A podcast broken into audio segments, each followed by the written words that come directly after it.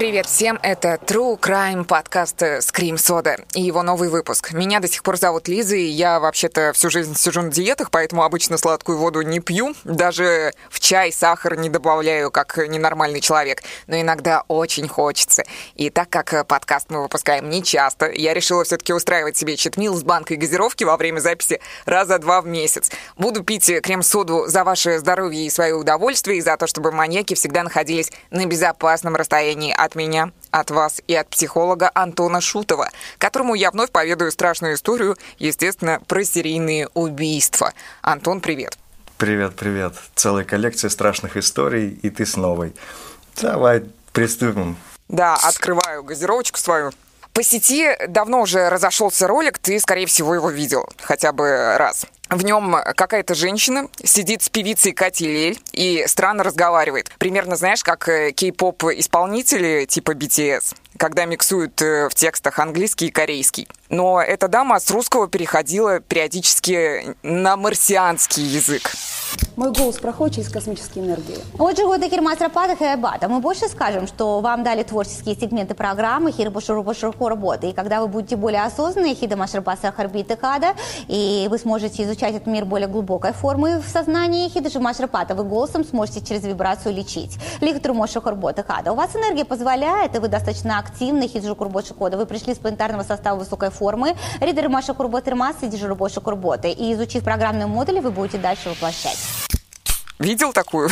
Нет, не видел. Я знаю, что Катя Лель связана со странными историями, очень странными, но это видео мне не попадалось почему-то. Да, на мой взгляд, у Кати Лель, не хочу ее обидеть, поехала немного кукуха в последнее время, хотя в своем детстве под Муси-Пуси я танцевала. И в чем там секрет? Зовут героиню этого мема, оказывается, Ирина Чекунова, и у нее даже есть свой сайт, на котором написано, что она контактер с инопланетянами и переводчик с галактического языка. Через нее высшие сознания дают информацию, которая будет полезна для развития людей якобы. Это еще называется ченнелинг.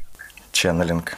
Ты слышал? про этот термин. Я понял, про кого ты говоришь. Я знаю эту женщину. У нее есть в социальных сетях площадки, где она рассказывает об этом. Интересная тема, да. Ченнелинг – трансляция через себя посланий каких-то высших разумов. Вот так. Да, все верно. Это типа, когда в тебя вселяется, или в частности в Ирину Чукунову, какая-то сущность в виде гномика или инопланетянина и передает через нее инфу. Об этом явлении, к слову, недавно сделали выпуск в подкасте самоиздата «Батенька, да вы трансформер», который выходит эксклюзивно, насколько я знаю, на Яндекс Музыке. Рекламирую абсолютно бесплатно подкаст «Внутри секты», потому что сама являюсь его фанаткой. Чесноковой и Бабушкину огромный респект. Но вернемся к Чекуновой. У нее есть книга под названием «Цивилизация Хамалия. Устройство Абсолюта». Не знаю, что такое Хамалия или Хамалия. Мне легче произносить стало вдруг внезапно имена рэперов Хамали и Наваи.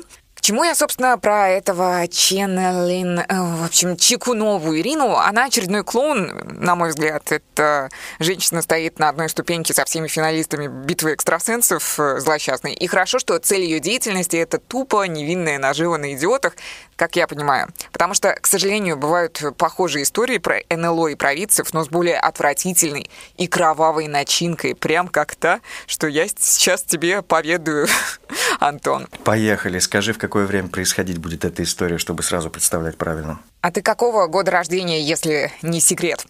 Ах, ты вот спросила. Ну ладно, я скажу, 81-го. О, 89-й. Понятно, я хорошо помню это время, да. Это тяжелейшее время для страны, да. И 81 год – это ключевой год в данном кейсе, который можно выделить капслоком. Но началось все в 89-м. А, нет, вру. Началось все как раз-таки примерно в 81-м, а в 89-м произошла история, которую я буду описывать довольно-таки подробно прямо сейчас тебе. Угу.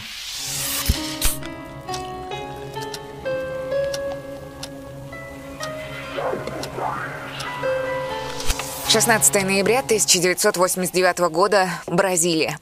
Маленький десятилетний мальчик по имени Атаниэль резвится на улицах города Альтамир, расположенного на берегах Амазонки, пока его мама пропадает на работе, стараясь изо всех сил прокормить семью.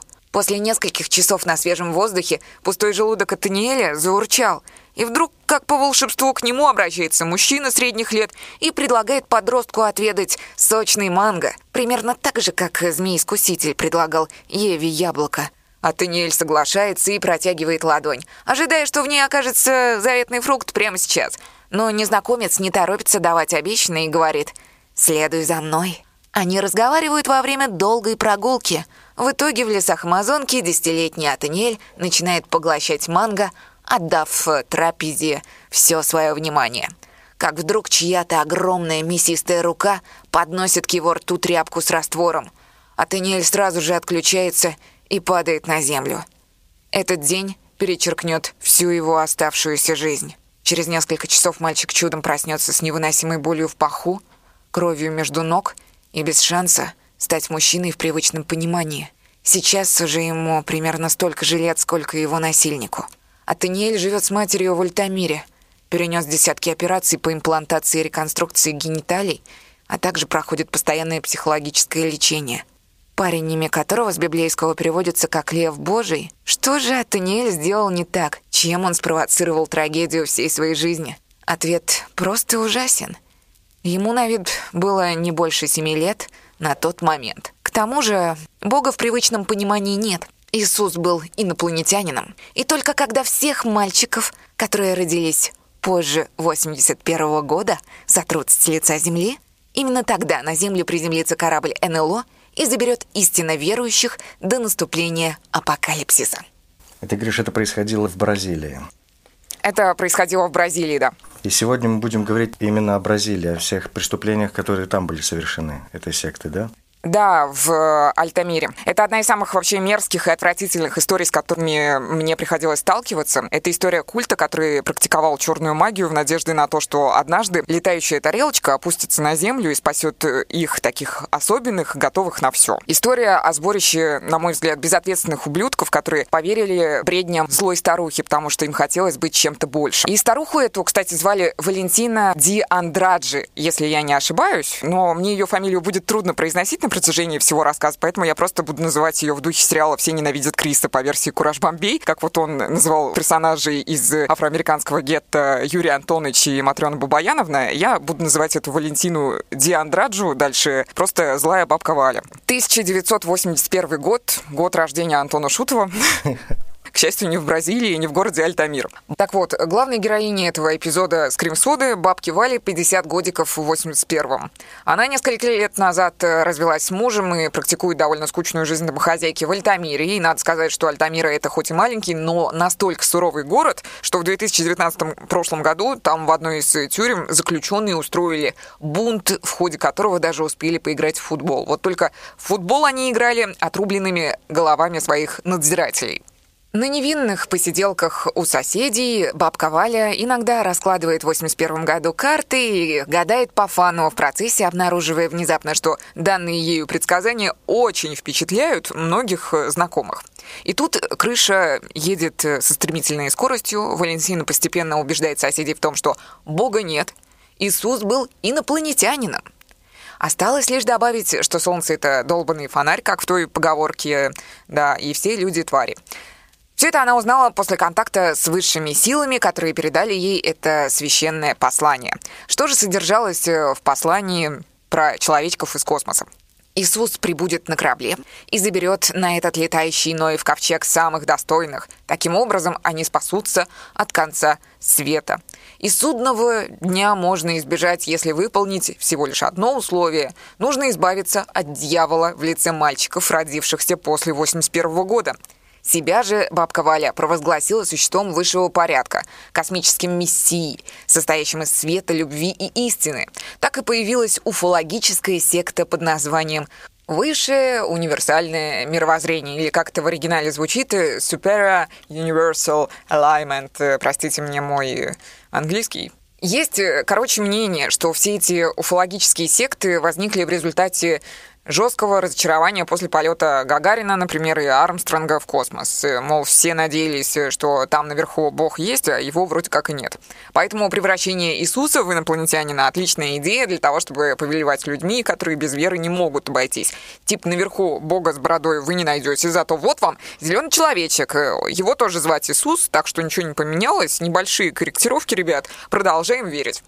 Вот как ты думаешь, вообще зарождение таких уфологических э, сект, э, оно именно по причине полетов в космос первых произошло? Антон? Я здесь, да, я размышляю в этот вопрос, даже как всегда неожиданный и такой неоднозначный. Я думаю, что по причине каких-то верований во что-то тайное, не обязательно в Иисуса или в э, пришельцев, которые там находятся. Любая бы тема могла бы быть превращена цель секты, в ее ценность. Я вспоминаю, что вот в то же время, приблизительно попозже, в Японии была тоже тоталитарная секта. Там целый клан программистов. И при пролете кометы Хейла Бола через э, визуальную доступность со стороны Земли, они вот покончили с собой массово все, чтобы тоже вознестись. Это было связано с космическими силами. В то время и в России тоже были, в СССР сектантские течения, но другого порядка. Мария Дели Христос, Белое Братство – много всяких смутных течений было. На заре этого культа бабка Валя намекала своим прихожанам на то, что они должны просто отказаться от своих детей, которые родились после 81 года, то есть передать их просто на попечение братьям, сестрам, бабушкам, дедушкам или сдать в приют. И на самом деле это более гуманный способ по сравнению с тем, что творили ее сектанты дальше. В общем-то, как только секта начала набирать обороты, призывы стали еще более изощренными. Но по одной причине. Дело в том, что бабка Валя обещала своим подданным прибытие тарелки к определенному сроку, как я поняла. Марсианский Иисус должен был спуститься в году эдак в 86-м, но он этого не сделал. Какие-то зачатки разума сектантов в этот момент проснулись, и они начали возмущаться, мол, Валентина, вы что, нас дурите? Мы что, вам какая-то шутка? Где наш Иисус? Почему он не приземлился? На что она ответила примерно следующее. Вы, ребята, плохо стараетесь. Иисус не прилетел из-за вашего настроя. Он не видит, что вы противостоите злу за правду. Хватит верить понарошку. Пора делать это по хардкору. Докажите, что вы избранные. Ну а еще с древних времен лучшим способом доказать свою любовь к Господу было жертвоприношение, что, собственно, злая бабка Валя и приказала своим сектантам сделать, и они выполняли любую ее прихоть и в период с 1983 по 93 годы, а это значит, что я в своем рассказе уже успела приврать, потому что я упоминала 86 год. Но на самом деле Зеленый Иисус должен был явиться сектантом пораньше, в 83 или 82 году, и вот э, когда он это не сделал, начал уфологический культ э, травмировать э, мальчиков. И жертвами его стали как минимум 14 малышей. Большинство из них были бездомными. Шестеро из них умерли, пятерых так и не нашли, а остальным вроде как удалось сбежать, но уже будучи кастрированными и под действием наркотиков. Их кастрировали, накачивали наркотой, насиловали, убивали в рамках ритуалов черной магии. Но хочу подметить, что, по-моему, якобы в ритуалах черной магии, потому что есть у меня теория насчет мотивов данной секты, я чуть позже ее озвучу. Сейчас хочется сказать, что некоторым из них выкололи глаза, и на телах жертв обнаружены также многочисленные ожоги. Еще одну жертву упомяну. Звали мальчика Хайнеш де Сильва Песоа. Он был убит 1 октября 1992 года, когда ухаживал за скотом своей семьи и несколько дней спустя его тело было найдено в ужасном состоянии. Помимо всех вышеперечисленных зверств, ему также отрубили руки. Не хочется дальше углубляться в подробности жертв, про то, как их нашли и что с ними вытворяли. В общем и целом все понятно. Это отвратительно, ужасно, мерзко, и оправдания этому я не нахожу. Я лучше подчеркну, что это были мальчики в возрасте от 8 до 13 лет, и большинство из них были бедными, беспризорными чистильщиками обуви. И, конечно же, все эти убийства в Альтамире сполошили город. Полиция инициировала семь отдельных расследований. В результате они сначала нашли какого-то бродягу вообще и хотели повесить все на него. Кроме того, подозреваемый вот этот вот без определенного места жительства успел умереть в тюрьме при странных обстоятельствах, а дети так и продолжали исчезать. У полиции была явно какая-то тактика, и они ее придерживались, но безуспешно, пока одна из жертв этого мракобесия не прибежала в участок. И тут-то все пошло и поехало вскрываться. Жертвой оказался девятилетний мальчик по имени Вандеклей Пинейра – если я не ошибаюсь, именно так его имя произносится, и очнулся он уже кастрированным, и чудом ему удалось сбежать. Мальчик опознал одного из своих мучителей и подробно рассказал о похищении, о том, как его усыпили. с помощью какого-то раствора и тряпки, и как он проснулся в лесу обнаженным и без гениталий. Я не знаю точно, кого он опознал, но в результате вскрылась инфа, после которой жители Альтамиры подсели на валерьянку. Сказать, что они были в шоке, ничего не сказать, они были в полном ахере, и я вместе с ними в нем пребываю спустя 30 лет. Потому что помимо бабки Вали, которая, походу, никого не расчленяла сама, а только приказывала это делать, э, там в этом кейсе принимали участие активные мужики, очень уважаемые в городе Альтамира. И баба Валя выступила в роли Чарльза Мэнсона. Я тоже про него думаю как раз, что он был вроде бы как инициатором, запускателем приказов, но сам оставался в стороне. Кого тогда мы называем маньяком? Ми тех, кто уничтожал многочисленно, буквально жатву эту вел, или тот, который сидел в стороне, из чего позволений и приказов это делалось? Я думаю, что мы это подробнее чуть позже обсудим, а сначала ознакомимся с теми упырями, которые совершали все эти зверства. Да. И шли на поводу у приказов э, бабы Вали. Анисио Феррейра де Соза был врачом и спиритуалистом. Обвиняли его в кастрации в итоге. Свидетели видели, как он молился богу тьмы. По данным полиции, чтобы не вызывать подозрений, врач лечил жителей региона по доступным ценам. Он также предоставил бесплатное жилье э, кому, ну, там, своим знакомым предоставлял, и проводил кампании по сбору пожертвований в помощь нуждающимся семьям. То есть э, благотворительность в качестве прикрытия для врача Анисио и сектантом. Дальше у нас еще один доктор фигурирует. Его зовут Сезио Брандао. Он также участвовал в кастрации непосредственно. Помимо того, я упоминала, что в числе ужасов, которые практиковала секта высшего универсального мировоззрения, было и сексуальное насилие, и к этому пункту причастен только один конченый придурок. В интернете написано, что он является гомосексуалистом, но мне кажется, это не совсем корректное и четкое определение, потому что он все-таки насиловал детей. Ты хочешь сказать, что тут нужно говорить педофил? Гомосексуалист это же не педофил. Ну да, и педофил тоже такое понятие условное, как оно отличается в уголовной практике, как отличается оно в практике, ну, в целом общественной морали, личной морали, не знаю, каждого. Тут да, все так условно. В целом можем сказать, человек, приступивший нормы перверсии, то есть извращение наличествует у него в поведении. В общем-то, его зовут э, Амальтон Мадейра Гамеш. Наследник нескольких ферм и заправочных станций, и по версии следствия именно он э, привлекал и занимался изнасилованием мальчиков. И, скорее всего, тот э, парень, который прибежал девятилетний в полицию, чудом. Скорее всего, он этого Мальтона и опознал в качестве насильника. Свидетели видели Амальтона в окровавленной рубашке после исчезновения одной из жертв. Также хочется сразу же упомянуть э, Хосе Амадея Гамеша, который является отцом этого педофила. Он э, был обвинен в организации убийств, э, совершенных этими врачами, и по данным полиции он практиковал ритуалы ради финансовой выгоды. Какая же финансовая выгода у них была, как ты думаешь? У нас есть врачи, у нас есть уже чувак, который хотел наживы, бизнесмен какой-то, да, тоже влиятельный в Альтамире. Так, и как это связать?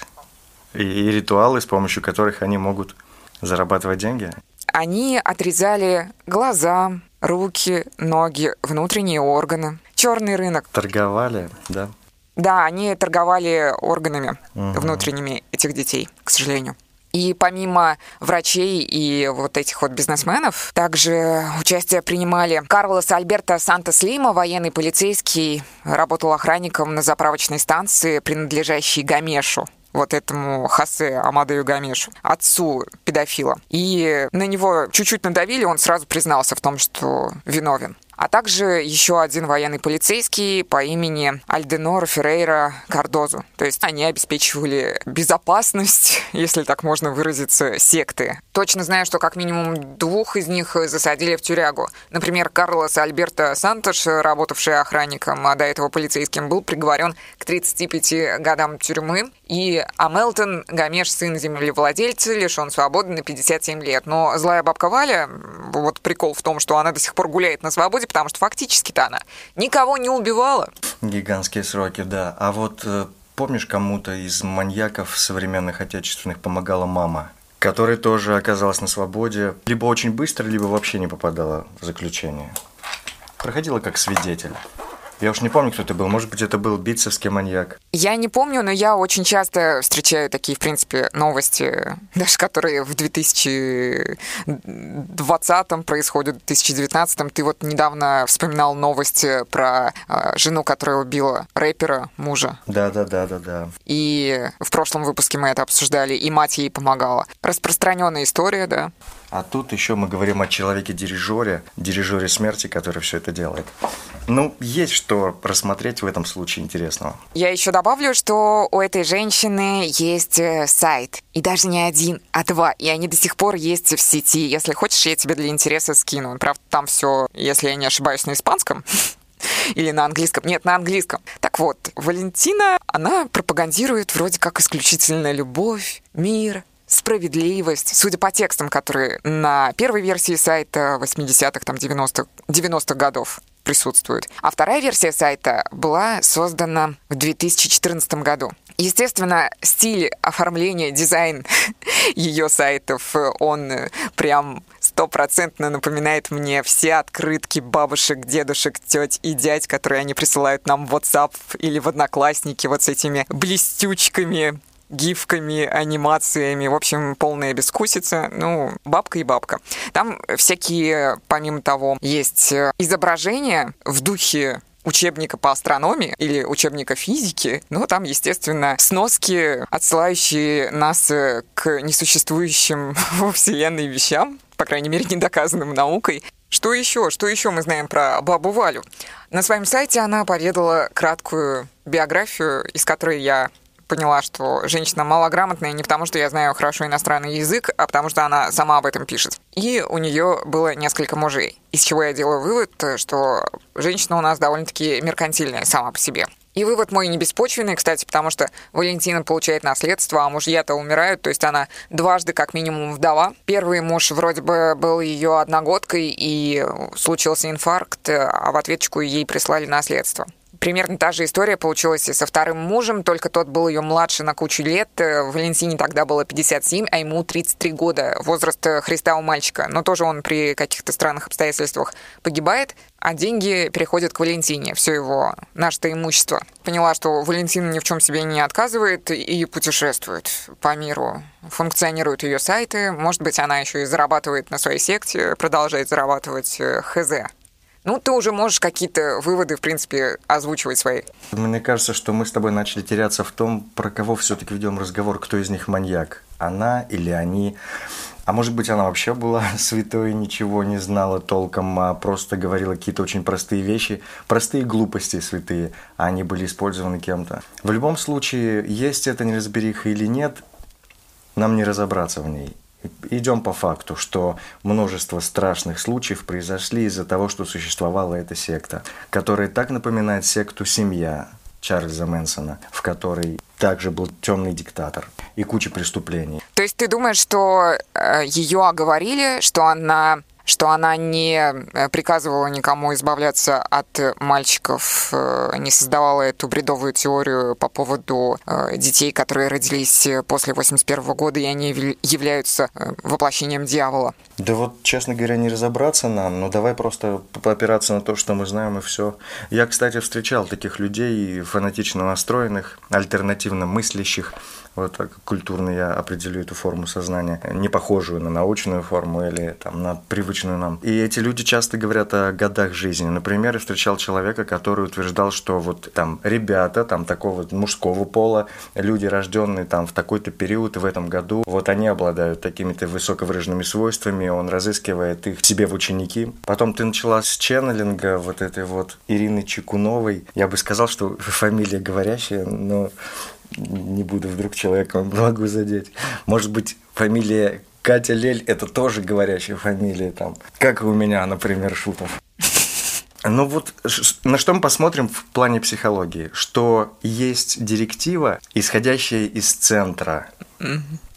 с верхов. И эта директива получается другими, как что-то уже, знаешь, подтвержденное, в чем не нужно разбираться, нужно идти исполнять, если ты рангом находишься ниже. Есть такой вот часто упоминаемый эксперимент, модель, которую рассказывают абсолютно везде, и в ней очень много смысла. Эксперимент Милгрэма, по которому объясняли поведение, например, солдат немцев в период э, фашистской оккупации, откуда было столько жестокости. И как вот, ведь семьянины, люди, у которых те же ценности, что в принципе и у нас с вами, могли идти и так зверствовать настолько сильно. А эксперимент Милгрэма показывает, что если указ нам идет откуда-то сверху, то мы уже не принимаем на себя ответственность моральную какую-то за то, что мы будем делать. За нас уже все решено. Если в двух словах эксперимент Милгрэма, там вот садят человека на электрический электрический стул, можно сказать, с клеммами, подведенными к нему. И человек должен повторять последовательность чисел. Если он ошибается, то другой человек, наказующий, должен нажимать на кнопку, того бьет током. С каждой новой ошибкой величина тока увеличивается, и вскоре тот человек, который ошибается, его бьют током, начинает молить о пощаде.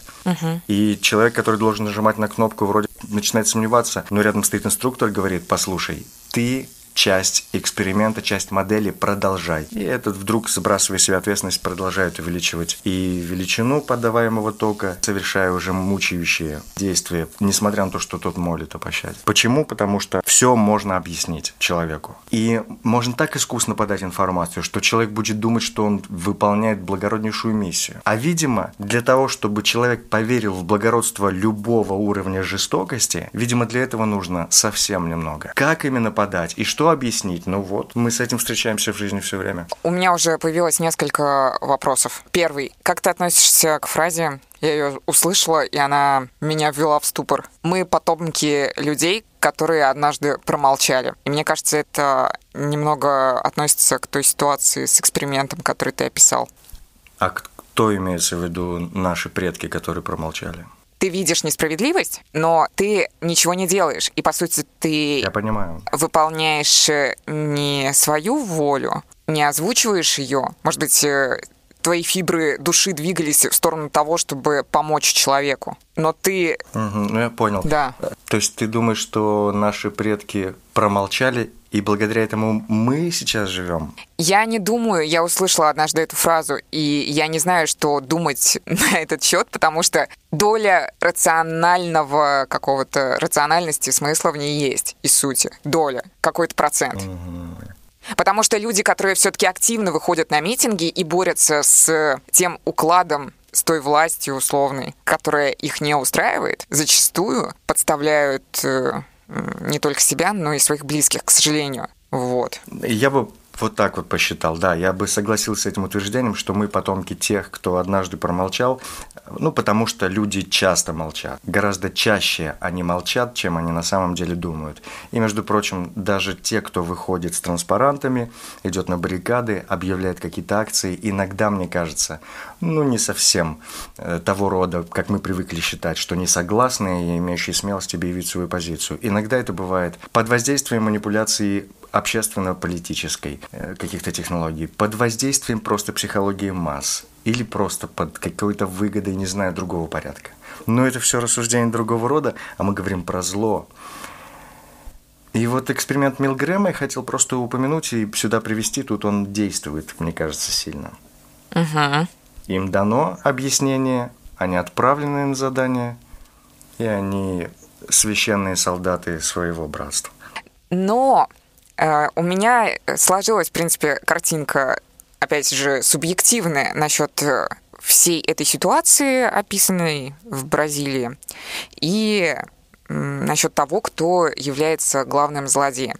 А у злодея, к сожалению, много лиц. И я объясню, э, кого я считаю главным злодеем. Я вообще ненавижу тех людей, которые верят фанатично и которые и верят они фанатично по одной простой причине, на мой взгляд. Они не хотят никакой ответственности э, на себе чувствовать. Они просто уходят от ответственности, вступая в любую секту, вот, и делегируют эту ответственность на лидера культа. Но по сути они э, все равно греховны, они все равно являются самым главным злом в моих глазах. Потому что тебе могут сказать, выйди из окна, но ты же этого не сделаешь, если ты нормальный человек. Критическое мышление как-то должно же функционировать. А они вот сумеют объяснить. Но ты дальше задаешь вопросы. Я, я не знаю, Лиза, но похоже, они это умеют делать. Как существует сейчас межконфессионная, не буду называть точными словами, война и очень опасная. Люди идут на смерть убивают других людей. Есть небольшая разница между тем, что происходило в те годы в Альтамире, и межконфессионными войнами. Потому что если бы я родилась э, там, в той стране, не в Альтамире, не в Бразилии, да, а там, где войны у нас происходят, то меня бы окружали люди, которые в этой системе уже выросли. То есть э, люди, которых я люблю, которые для меня, как для ребенка, являются всем. А в этом кейсе мы видим людей, которые уже сформировались, встретили какую-то бабку и пошли на убийство. Ну, либо это были люди, у которых э, не было близких по-настоящему людей, я не знаю, для которых их собственные родители не являлись авторитетом. Вообще в целом о Бразилии мало знаем, конечно. Потому что там даже мог быть такой вот экономический кризис, который приводит э, массовое сознание общественное в такое сумрачное состояние. И в этом сумрачном состоянии надежда на чудо постоянно скапливающееся, набирающее напряжение, вдруг находит быструю реализацию в том, что вот какая-то, как ты говоришь, бабка Валя предложила что-то похожее на чудо. И вот, для того, чтобы компенсировать. Ой, я отошел далеко от микрофона, ё -моё. Ладно. Вот мне хотелось тебя спросить вот еще что. Ты говорила про фанатиков и прочее. Что ты упоминала, что в этой секте использовалась черная магия. А, скажи ты мне, ты веришь, что существует черная магия, ну, магия в целом, которая может быть использована. К черной магии я отношусь так. По факту волшебства не существует, но меня дико ужасает сам факт, что люди начинают проводить эти безумные ритуалы. И когда кто-то у спиритического какого-то круга становится, да, начинает использовать головы козлов, пентаграммы рисовать, меня вот эти вот люди пугают. Я их боюсь. Ну, ритуалы в психологии, они очень объяснимы, очень понимаемы и очень работающие при том. Ритуалов-то у нас в жизни так много, и мы соблюдаем их иногда, даже уже не задумываясь о том, что это про магическое, в принципе, действие. Ну, например, ты идешь, э, тебе дорогу перебежала черная кошка пресловутая. Ты говоришь, да я не суеверный, идешь дальше. Но внутри-то тебя что-то там в глубине ёкнуло – и вот этого маленького ёканья иногда достаточно для того, чтобы это все реализовалось впоследствии в неосознанное привлечение беды. Просто ты э, упомянула битву экстрасенсов в начале нашего разговора, а потом вот эту черную магию.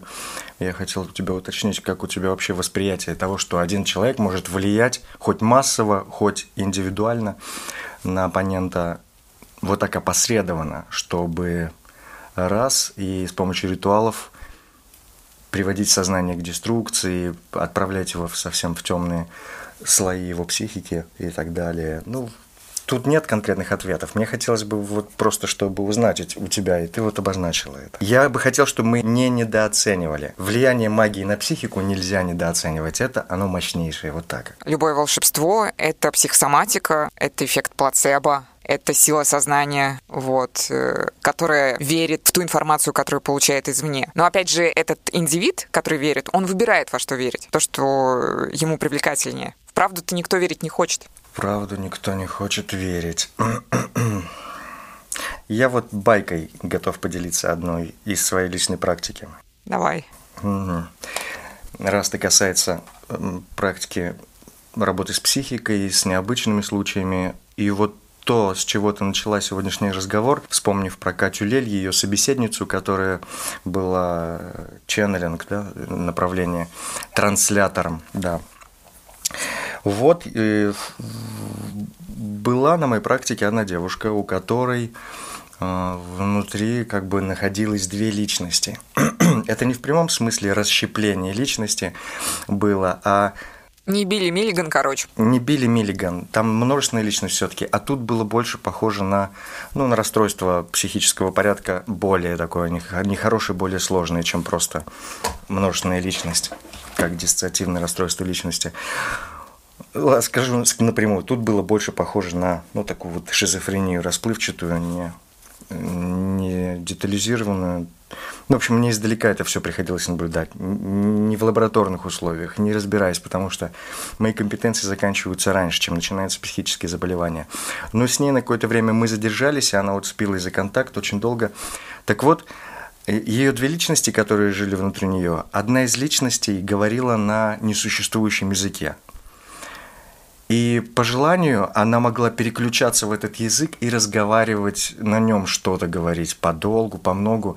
Причем это было интересно, потому что я старался вслушиваться и в какой-то рисунок лексический, какой-то интонационный этого языка, и расспрашивал у нее какие-то вещи. И она с увлечением рассказывала, что это вот э, какой-то другой мир, может быть, другая планета, я сейчас точно не помню, с которой разговаривает, это ее вторая личность и так далее.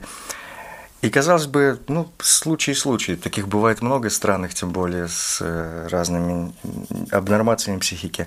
Но однажды на одной выставке, выставке художников современных, где было много лазерных инсталляций, современных перформансов, еще прочего, кислотники, дым, темнота, ультрафиолет. Я встретил эту свою девушку, которая, о которой говорил, и вдруг эта девушка привела ко мне из темноты восьмилетнюю девочку и говорит, посмотри, вот я хотела бы вас познакомить. Я говорю, и что же? Она говорит, вот эту девочку зовут так-то, и она понимает мой язык. Посмотри. И она к ней обратилась на этом языке инопланетном. И вдруг восьмилетняя девочка это вдруг ответила ей что-то. И они давай разговаривать. Я достал тогда сотовый телефон, смартфон, и тихонечко стал это снимать, потому что это ну, что-то очень необычное было. Подошел еще человек один из толпы э, такого круга эзотерического, альтернативных взглядов и форм сознания. И он подсел к нам, посмотрел за тем, что происходит, и начал даже тихонечко переводить с этого языка, спрашивая у своих ну, этих беседующих, правильно ли он понимает, что тут так, тут так. И они оживленно кивали. Вот, так что за этим я наблюдал какое-то время.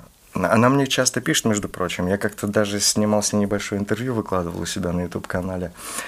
И сейчас она, правда, сейчас помрачения идут uh-huh. сильные, и то она себя объявляет матерью демонов и меня проклинает, то призывает себя как, меня как своего сына, который должен там идти с ней воевать против своих. Господи.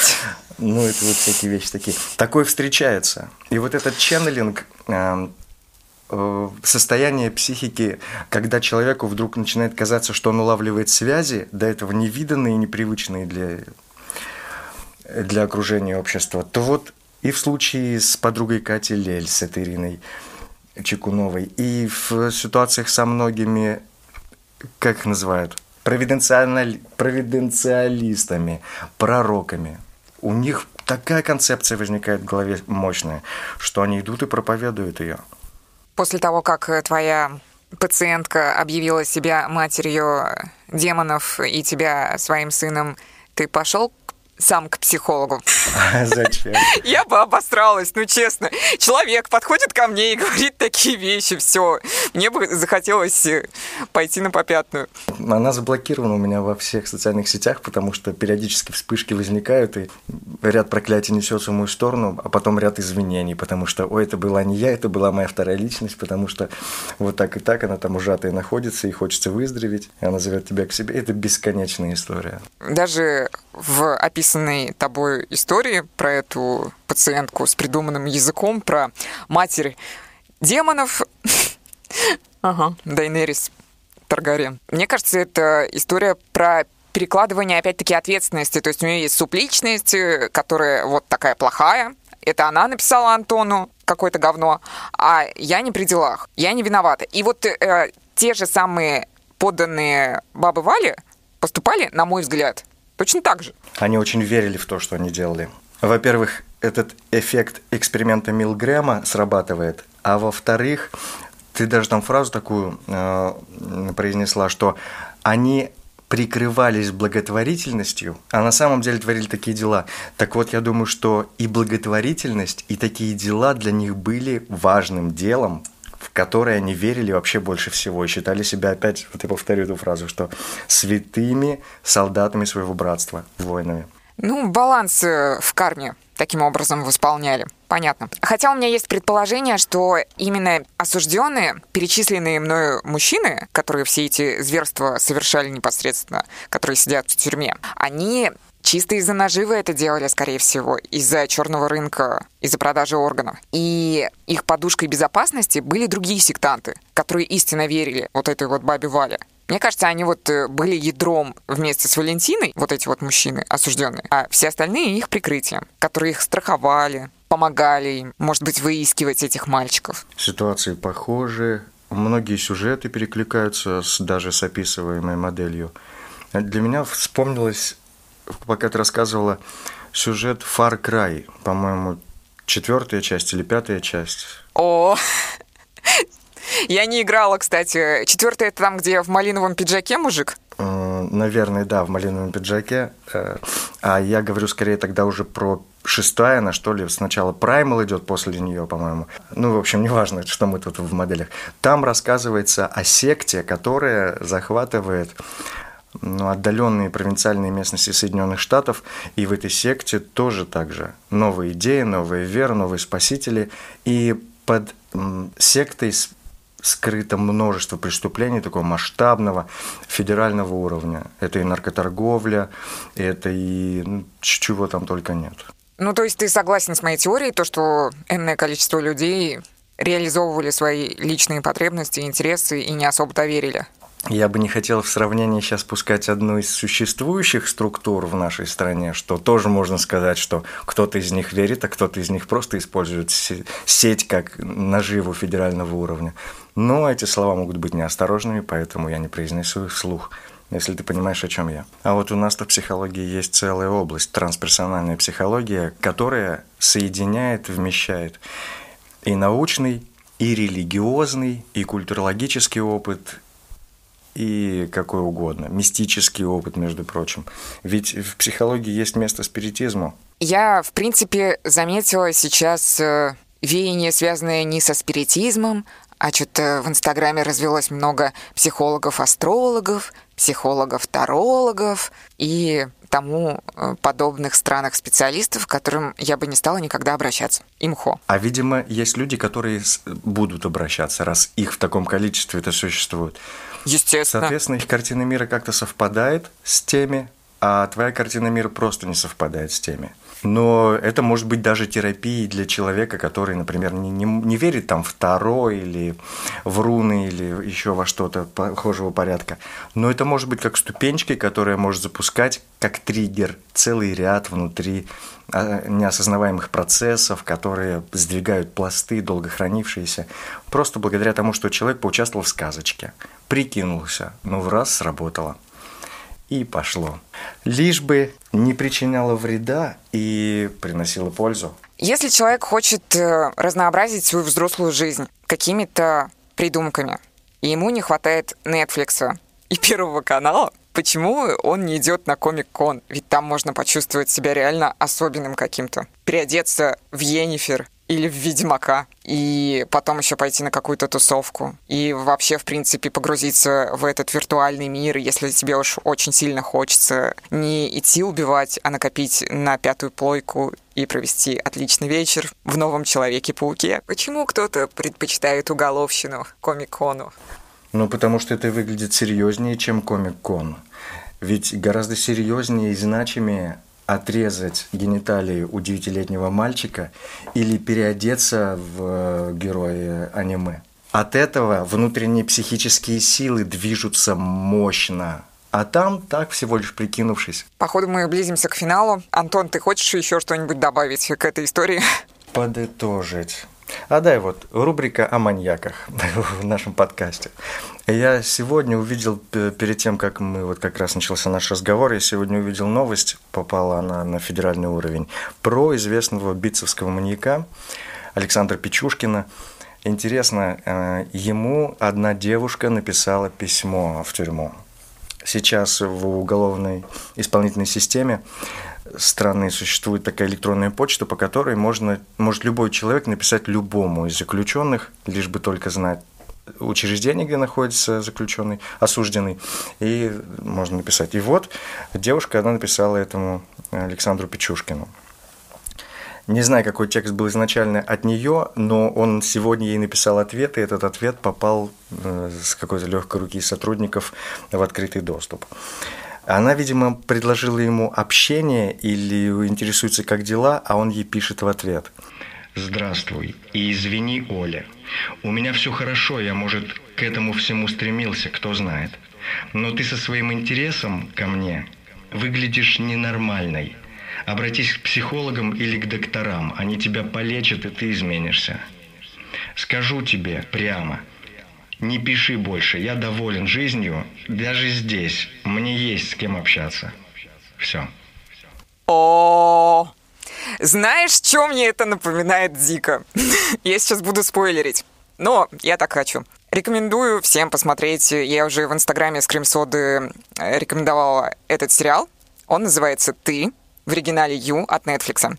Там играет э, Пен Бэджли, э, который снимался в «Сплетнице» в Gossip Girl. И он играет мальчика, который сначала следит за девочкой, в которую влюбился в соцсетях, вообще за ее жизнью, жестко наблюдает в окна подсматривает. Это вроде как называется сталкерство, если мне не изменяет память. И все перипетии сюжета я, естественно, рассказывать не буду, но э, во втором сезоне будет момент, связанный с девушкой, в которую он тоже влюбился, и она оказалась маньячкой. То есть на протяжении всего сезона ты думаешь, э, что она очередная его потенциальная жертва, но оказывается, оказывается, что она ему ровня. И реакция Джо Голдберга, которого Пен Бэджли играет, шедеврально. Типа что? Какое ты чудовище! Да как так вообще можно? В общем, у него типичная реакция человека, который видит свой изъян в другом и начинает э, его хейтить. И мне кажется, что ответ бицепского маньяка аналогичен. И мне кажется, он не исправился, сидя там в тюрьме. Просто он, возможно, ненавидит себя за все, что он совершил, и видя это в письме, ну, свое отражение, он на него таким образом реагирует. И это хорошо, э, ну, с точки зрения того, что хоть какое-то зерно, наверное, добра имеется в этом человеке. Там в конце три восклицательных знака стоят. Там строчка последняя. «Прощай, не беспокой меня» и три восклицательных знака. Ну, раз он так экспрессивно реагирует, э, значит, э, его этот момент очень сильно раздражает в себя до сих пор, нет? Может быть, у него вообще такой не первый раз. Мы же помним, что Чарльз Мэнсон, которого мы сегодня упоминали, когда сидел в тюрьме совсем недавно, какая-то выпускница колледжа вдруг решила выйти за него замуж. Написала ему, они там переписку вели, потом, по-моему, даже поженились, но он, по-моему, недавно умер. Или сейчас он, ну там, по крайней мере, да, при смерти был он. Ну и та история тоже. Какая-то девица, видишь, выискала его и решила сблизиться. Здесь тоже какая-то... Понимаешь, вот не знаю, что это за женщина. Пишет ему 74 -го года рождения. Александр Печушкин. Тоже для того, чтобы поговорить, что это за тяга, ведь что-то притягивает их. И хочется узнать об этом, хочется приблизиться и быть где-то рядом. И это не единственная история. Был бы сейчас Чикатило живой, его бы тоже осаждали наверняка кто-то. Может, это люди темного порядка сознания, может, вообще деструктивные настолько по своей природе, что тоже хотят убивать. Непонятно это все.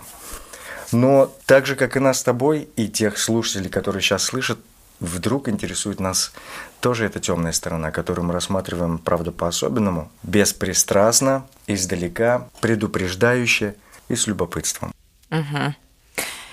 Инфа дополнительная. Чарльз Мэнсон умер в 2017 году, 19 ноября. Вот. Угу. И э, да, сожалению, у меня нет э, дополнительной информации. Э, более глубоко я не смогла копнуть э, в перипетии биографии Бабы Вали и ее соратников, иначе бы, наверное, картина была более полной обо всем, что произошло. Но чем богат, тому и рады. Это давай оставим эту оговорку. Может быть, темная магия и разрушила очень сильно людей, которые оказались вблизи, и отправила их на все эти преступления страшные. Ведь влияние магии на психику человека нельзя недооценивать. У меня были люди, кроме сегодняшнего случая, который описывал еще, которых магии и практики различные сильно пошатнули, и кого-то безвозвратно. А встречались ли люди, которые были причастны к магии, к вере в подобные паранормальные штуки из твоих знакомых? Э, умные, интеллектуально развитые. Да, и с ними как раз интереснее. Ну да, причем это вот два типа людей, которые высокого уровня. Это первый, как ты сказала, тип – это интеллектуально прокачанные, обладающие таким прям вот сводом знаний, структурированных подробно. И второй тип высокого уровня людей, которые отправили свой ум давно на помойку, ну, в хорошем смысле. Они отказались, их не интересуют разговоры, умствование, что-то еще. Они в бесконечной игре находятся, как такие вот юродивые.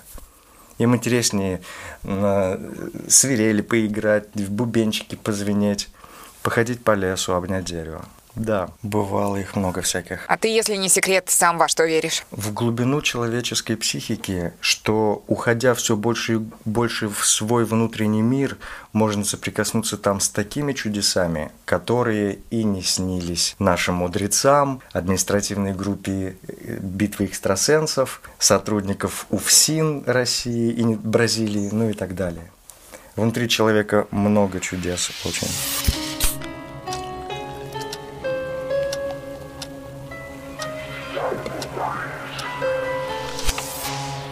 Ребят, мы уже закончили с Антоном созвон в телеге, а я забыла еще кое-что у него спросить насчет эксперимента Милгрэма, который он упоминал. Пришло в голову вот что. А где гарантия того, что среди этой ограниченной выборки жертв э, того самого опыта с током по приказу не собрались одни идиоты? Ведь э, вряд ли этот эксперимент повторяли в разных странах в разное время многократно. Хотя, наверное, мы все идиоты, каждый в своей степени, everyday. Даже когда не убиваем по приказу, а подсознательно просто сваливаем ответственность за свое действие на лидера культа или босса, когда тупо недовольны своей жизнью, работой, партнером. Всегда виноват не я, виноваты другие. На этом построен мир, в принципе. Ну, иногда все-таки нужно собраться с силами, да, и сказать самому себе, это не одноклассники похерили мою самооценку. Это не бывший парень или бывшая девушка заставили меня разочароваться в любви. Это не государство виновато в том, что я не могу осилить ипотеку. Это все я, потому что я самостоятельная. Горжусь собой.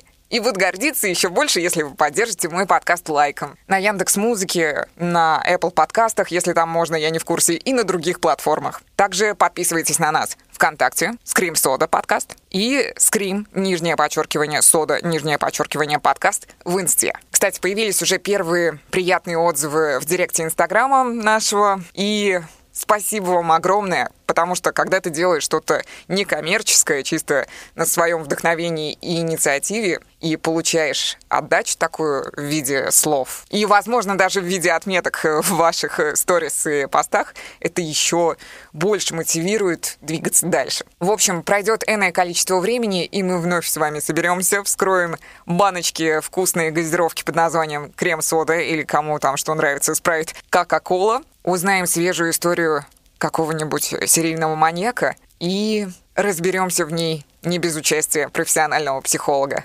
Услышимся.